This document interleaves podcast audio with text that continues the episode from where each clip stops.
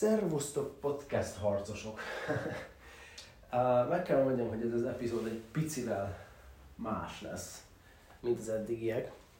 Talán egy picit rövidebb is lesz, egyébként arról fogunk beszélgetni, hogy ezeken az őszi borús napokon, mert tudom, hogy azon a véleményen vagyunk, hogy kemények vagyunk, vagy energikusak vagyunk, de be kell látnunk, hogy azért a környezetünk hat ránk. És nem véletlen születtek olyan kifejezések, hogy őszi vagy tavaszi fáradtság, mert, mert majd mindjárt részletesen megbeszéljük, hogy hogyan, uh, hogyan hat ránk kvázi negatívan, hogyan vagyunk hajlamosak lustábbak lenni az őszi időben, és csak arról lesz szó, hogy ez hogyan lehet egy gyorsabban átvergődni, és hogy egyáltalán miért fontos ez. Uh, igen, úgyhogy uh, bele is vágunk. Remélem nem fog sokat hibázni, az, az igazság, hogy nagyon uh, rosszul érzem magam, biztos, hogy elkaptam valamit. Szerintem influenzált már vagy egy hete. Uh, úgyhogy uh, ha néha valami hülyeséget mondok, de igyekszem nem azt mondani, akkor, az, akkor ez most tényleg ennek tudható be, vagy hogyha ennyire mély, vagy hogyha mélyebb a hangom, vagy elcsuklik, az, az igazából csak, csak ezért van. De megfogadtam, hogy minden héten veszek fel legalább egy podcastot, úgyhogy ettől a betegségtől függetlenül ezt nem szeretném kihagyni. Úgyhogy uh, őszi fáradtság. De lehetne azt mondani, hogy tavaszi vagy téli. Ugye nyári az nem nagyon van. Én még nem nagyon hallottam olyat, hogy nyári fáradtság. Mi ennek az oka? Egyáltalán honnan jön az, az egész? Hát most nem fogunk nyilván a biológiájába belemenni, de nagyon fontos tudnod, hogy a környezetünk azért masszívan hat ránk. Még akkor is, ha, ha ezt mi megpróbáljuk néha tagadni. És kevés fontosabb dolog van annál, mint hogy egy top fizikai, uh, fizikai, illetve érzelmi állapotban legyünk. Uh, és nem csak mi, hanem, hanem a dolgozók. Ugyanis most nem kezdem el megint a statisztikákat ecsetelni, hogy mennyivel tudja megdobni egy cég, egy vállalkozás, hogy gyakorlatilag bármilyen szervezetnek az eredményességét egyszerűen az, hogyha a munkatársaik egy top fizikai, fizikai illetve érzelmi állapotban vannak. A legtöbb felmérés igazolja azt, hogy egy százalékos mm, elköteleződés, növekedés az elköteleződésben, majdnem egy százalékos jövedelmezőségi rátát javít.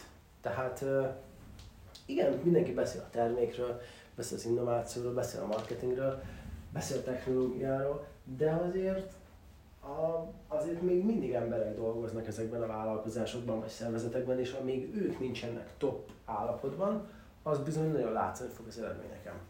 Úgyhogy ezért is fontos, ezért is gondoltam, írtam erről egy blogot is, talán olvastad, talán nem, ha nem, akkor bátorítalak, hogy olvasd el a honlapomon www.józsefkötéltót.com per blog. Uh, szóval igen, uh, ezért rettenetesen fontos az, hogy, hogy ne engedjünk ennek az őszi lustaságnak. Nyilván valamennyire azért hatni fogunk ránk, tehát teljes egészében nem tudjuk kikerülni, de most szeretnék megosztani veled néhány olyan uh, tippet, amik, amik szerintem mind, mindegyiket próbáltam, és többé-kevésbé mindegyik rendkívül jól, jól működött. Érdekes módon uh, fáradt, tehát volt, hogy az egyik nagyon jól működött, de aztán egy hónap múlva az mondjuk kevésbé jól működött, és akkor, de, de mindegyik alapvetően, hogyha próbálgatod, cserélgeted őket, akkor, akkor gyorsabban fog téged, vagy akár munkatársakat túl juttatni ezen, a, ezen az időszakon, és így nőhet a teljesítményetek. Azzal reménnyel készítem ezt, hogy ez így lesz. Szóval, az első, amiről beszélni fogunk, az a fénynek a jelentősége. Ugye hát nem véletlen nincs olyan, hogy nyári fáradtság, még akkor is, ha egyébként lehetne, de legalábbis ilyen, ilyen kifejezés nem született, hogy a fény azért drasztikusan befolyásolja az érzelmi állapotunkat. Tehát, hogyha kin borús az idő, esős, csapadékos, akkor biztos észrevetted már te is, hogy hajlamosabbak vagyunk, fáradtabbak lenni, álmosabbak, vagy nehezebb felkelni, vagy napközben könnyebben elálmosodunk. Ennek több oka van, mindegyik nem is teljesen ismert, de az biztos, hogy összefüggésben van egy vegyülettel egyébként, amit úgy hívunk, hogy melatonin. És a fény, az erős fény, bizonyos frekvenciájú fény kell, hogy legyen, az blokkolja ennek a melatoninnak a termelődését. Ez a melatonin, hogyha, mivel, hogyha sok van belőle, vagy elér egy bizonyos szintet, akkor elkezd bennünket álmosítani. Na most, hogyha ezt a fény blokkolja, akkor nem kezd el minket álmosítani, nem leszünk álmosak. De ettől függetlenül ez, hogyha őszön nincs belőle elég, akkor szerezhetünk-e magunknak mesterségesen?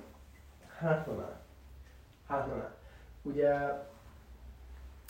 ez nyilván most azt mondom, hogy ki a bizonyos megvilágítás, de egyébként gyártanak már konkrétan ilyen lámpákat, amik a, amik a természetes fényt utánoz, fénynek a hatását utánozzák kvázi, pontosan ezért, hogy, hogy ne, ne befolyásolja a fénynek a hiánya az úgynevezett cirkadián ritmust. Tehát ne álmosodjál napközben, csak azért, mert nem kapsz elég fényt. Úgyhogy ez alapvetően, tehát egy munkahelyen, hogyha a tél vagy az ősz bekövetkeztével egyre sötétebb, egyre kevesebb fény, az bizony kőkeményen hatással lesz az ott dolgozóknak az érzelmi, érzelmi állapotára. Úgyhogy ez egy nagyon fontos, ö, ö, fontos tényező például. Ugye azt sem kell mondanom, hogy a fények kevesebb D-vitamin termelődik például. Tehát, hogyha ha, ha segítünk mondjuk ezt, ezt a D-vitamint pótolni, vagy ö, ugye az egészséges szokások kialakításánál beszéltünk például arról, hogy mennyivel könnyebb betartani azt az étrendet, úgy az, az egészséges étrendet, hogyha az egészséges kajákat rakjuk a szemünk elé.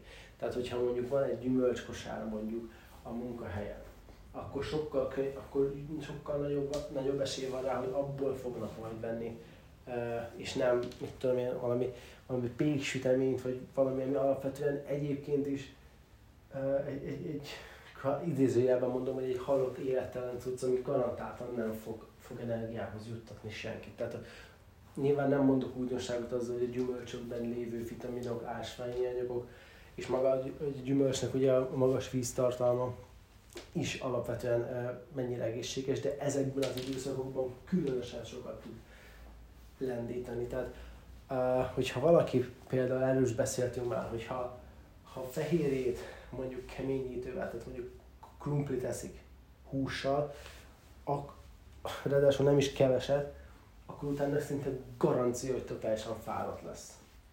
Szinte biztos lesz benne, ez pedig azért van, mert ugyebár a szájban uh, elkezdődik a keményítőnek az emésztése, például a krumplié, de amikor az, az egész lemegy a gyomorba, akkor a keményítőnek az emésztése kvázi megszűnik, mert pedig az is szűnik meg, mert a gyomorban nagyon savas a pH. A, a szénhidrátokat, keményítőt emésztő enzimek viszont csak magasabb pH-n tudnak működni. Tehát rengeteg idegi energia fog eleve elveszni csak az emésztésre. Ezért is vagyunk fáradtak. De hogy ki lehet nyugodtan próbálni, hogyha krumpli helyett mondjuk a húszos salátát teszünk, hogy hiába eszünk belőle többet nem fogunk beálmosodni, nem leszünk fáradtak, pontosan azért, amit az előbb elmondtam. Uh, tehát az sem kell, ugye az, hogy hogyan érezzük magunkat, az alapvetően ahhoz bizonyos hormonoknak, bizonyos neurotranszmittereknek e, e, kell működnie a szervezetben. Most nyilván e, ott a dopamin, ott van a szerotonin, ott van az oxitocin, vagy akár az endorfin, meg még egy csomó más is, de ezeket, az a jó hír, hogy ezeket mind lehet külsőleg is befolyásolni. Tehát a szerotonin szintet például több olyan kutatás is valami bizonyítja, ugye eleve egy triptofán nevű aminosakból keletkezik, tehát hogy a triptofánban gazdag étrendet eszünk például a banánban, a húsokban, vagy a szójában is van triptofán, akkor, akkor e, van esélyünk arra, hogy a szerotonin szintünket természetesen növeljük. De ugyanez, ez a, ugyanez a neurotranszmitter a mozgással is növekszik. Vagy akkor, amikor például a szociális státuszunk nő, úgy érezzük, hogy fontosak vagyunk. Ezek mind-mind hozzájárulnak ennek a, ennek a neurotranszmitternek a növekedéséhez például. Ugye legtöbb ö, munkahelyen egyébként elfér vagy elférne például egy trambulin. tudom, hogy ez egy kicsit szokatlanul hangzik még, de vannak olyan országok egyébként, ahol ez már teljesen bevett rutin. Az igazság, hogy a mozgás, ahogyan a testünket használjuk, az nagyon nagy hatással van az érzelmi világunkra. Tehát ahogyan mozgunk, úgy változnak az érzelmeink. Tehát, hogyha van még egy trambolin, egyébként tök élvezetes. Tehát még jó érzés is, tehát viszonylag könnyű rászoktatni magunkat, hogy két óránként mit tudom, ugráljunk rajta, vagy tizet.